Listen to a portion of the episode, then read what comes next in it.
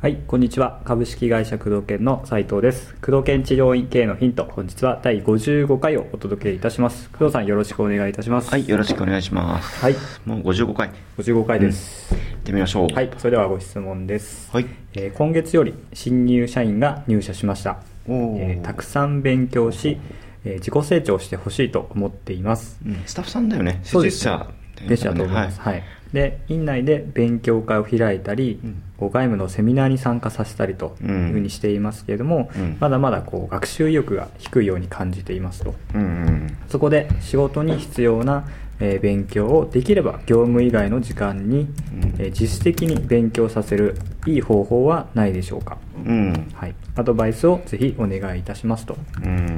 いうご質問です。まあ、ね、大きい小さいに関わらず、はい、すべての経営者さんが悩むね。悩むところですね。うん。まず、ね、まあ、当然ね、株式会社工藤研グループもね、新卒さんが入ってきてね。あそうん。今年か初めてですか、うん今年から。まあ、おそらく同じような悩みだと思うんだけどね。はい。うん。台東君ならどうしますか？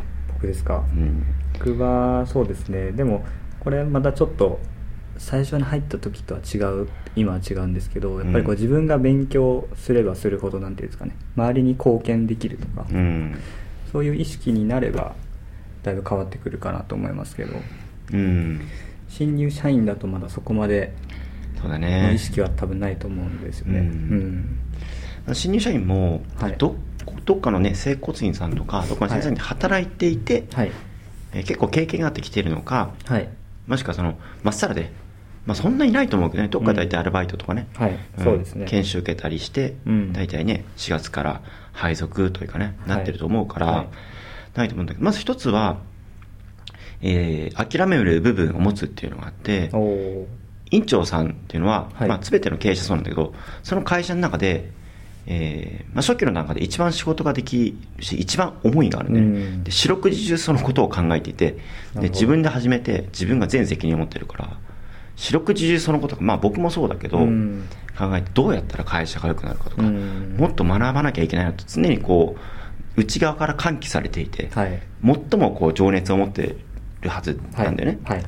それと同等を求めるのは花から無理な話で、うん。まあだいぶ違いますよね。うん。もともとその情熱だったり責任感も全然違うので、うんじゃあ自分が昔頑張ってねお前らの時はもっと勉強したんだでもそもそも思いが違うから。確かに。うん、それはね諦めなきゃいけない部分は必ずある。はい。それに無理に昔の自分とか今の自分の情熱と比べちゃうと辛くなっちゃう。そうですね。向こうもそんなにねいきなり言われても、ね、ついてこれない。確その思いのギャップは必ずあるもんだから、うん能力差もあるし、うん。当然院長になるくらいだからそれなりの能力をね、はい。持ってらっしゃる方だと思うしやる気もあったんだろうから、うんうんそういう優秀な人だから院長さんとかね独立できてるわけで、はい新卒の方が、ね、そうなわけはあんまりないわけそうですね。ん。はい。全ての人が優秀なわけじゃないから、うん。能力差がある情熱に差がある、まあ、経験に差があるということをまず自分が理解するということは、その上で相手の目線に立って、えー彼らの情熱のもと彼らの意欲のもとを探してあげないと、うん。まず一つ諦める部分を持つっていうのはすごく重要、うんそこに押し付けちゃうと向こうが負担に感じてやめちゃったり、うん。なんかこんな待遇なのになんでこんなにやらせんだろうみたいなね、うんもう一つは、はい。えー、とその、まあ、やらやりたくないま要は学習意欲が低いってことは、はい。学習一つはねその基準が違うっていうのがあるんだよね。その指導者側とうん。スタッフ。これねあの新卒うちの新卒さんなんだけど、はい。どれくらい頑張ったら頑張ったと言えるっていうそのラインが違うんだよね。ああなるほど。先生はこれくらい頑張っても 例えばね、はい。時間とかに言うと、はい。夜中12時まで毎日ね、うんうんうん。自主練習して朝6時に出社してね。で積極的にやるのが頑張ったと院長院長のレベルでね、うんうんうんでも新卒さんは、えー例えば夜8時に、はい。終わった後1時間やれば頑張ったろうみたいなね、うんだから頑張ったっていうね。そうそう、はい。基準がないの新しい方っていうのは、はい。その基準はある程度これくらい頑張ったら、はい。これくらい評価するよとかうん基準を教えてあげなきゃいけないね、なるほど。はい。これが頑張ってる基準なんだよ。あとは一流のその頑張ってる人がどれくらい頑張っているかっていうことを教えてあげないとはい。分かんないんだよね、うんうん。だんだんまっさらの状態とか入ってくるからどれくらいやんないと一流の誠実さになれないのかってうんうん。うん全く分かんないから、うん、そこはねあの指導者側がしっかりとその基準をね、えー、と見せてあげるっていうことが重要。はい。あとは、えーその方がやりたいこと、うんうん。例えばうーん。とその今日々の行動をリンクさせてあげるっていう作業があるんだけど、はい。例えば、うん、その新卒さん新卒さんで心の底にある願望って違うと思うんだよね、はい。例えばうん僕はお金よりも患者さん一人一人の笑顔みたいです、うん。お金はさほどいりませんって人もいれば将来的には部員展開して独立してうん。ガンガンね店舗展開していきたいですっていう人もいるかもしれない、うん。人それぞれ違うからそれに院長さんの願望を押し付けてもやっぱりヒットしないから。そうですね。ね、そういう願望を持ってる人に、ううんちは、ね、1員、スタッフ5人以上は増やさないとか言っちゃうと、はい。なんだ、ここにいても、ね、僕の願望は成長できないってことですよね。うん。僕の願望は違うじゃんとか、はい。例えば先の例だとね、あのうちは患者さんに貢献するのはもちろんだけど、うん。それもやっぱり売り上げだってね、言ってると、うんで患者に、あのね、一人一人やっていきたいって思いの新卒君には、ちょっとね、響かないよね。うん。だから人それぞれ願望が違うっていうことを認識して、はい。その願望を確認して、うん。君はここで頑張ることによって、君の願望が将来的にはこう叶っていくんだよということを見せながら徐々にはい。徐々に軌道修正していくとかね、はい。い、きなりね、例えば、お金欲しいっていう人にね、いや、お金なんかどうでもいいんだよ、つまり、いや、僕はお金欲しいってなるでしょ。はいなりますね。うん、だからお金も大事だしここで働いたら将来的にこれくらいね、うんうん。あのーの収入になっていくし院長になってこなきゃだしいずれ部員展開もするかもしれないよって部員展開したいと、ね、部員長になりたいと思ってる人にいや僕は部員展開なんか全く考えてないと。それやる気なくすでしょ、うん。うん。そうじゃなくてその人たちがやりたいと思うようにこちらの願望をまあ、調整してね、はい。相手の願望にいかにリンクさせてうん。頑張頑張りたいという思いその人それぞれの願望にはい。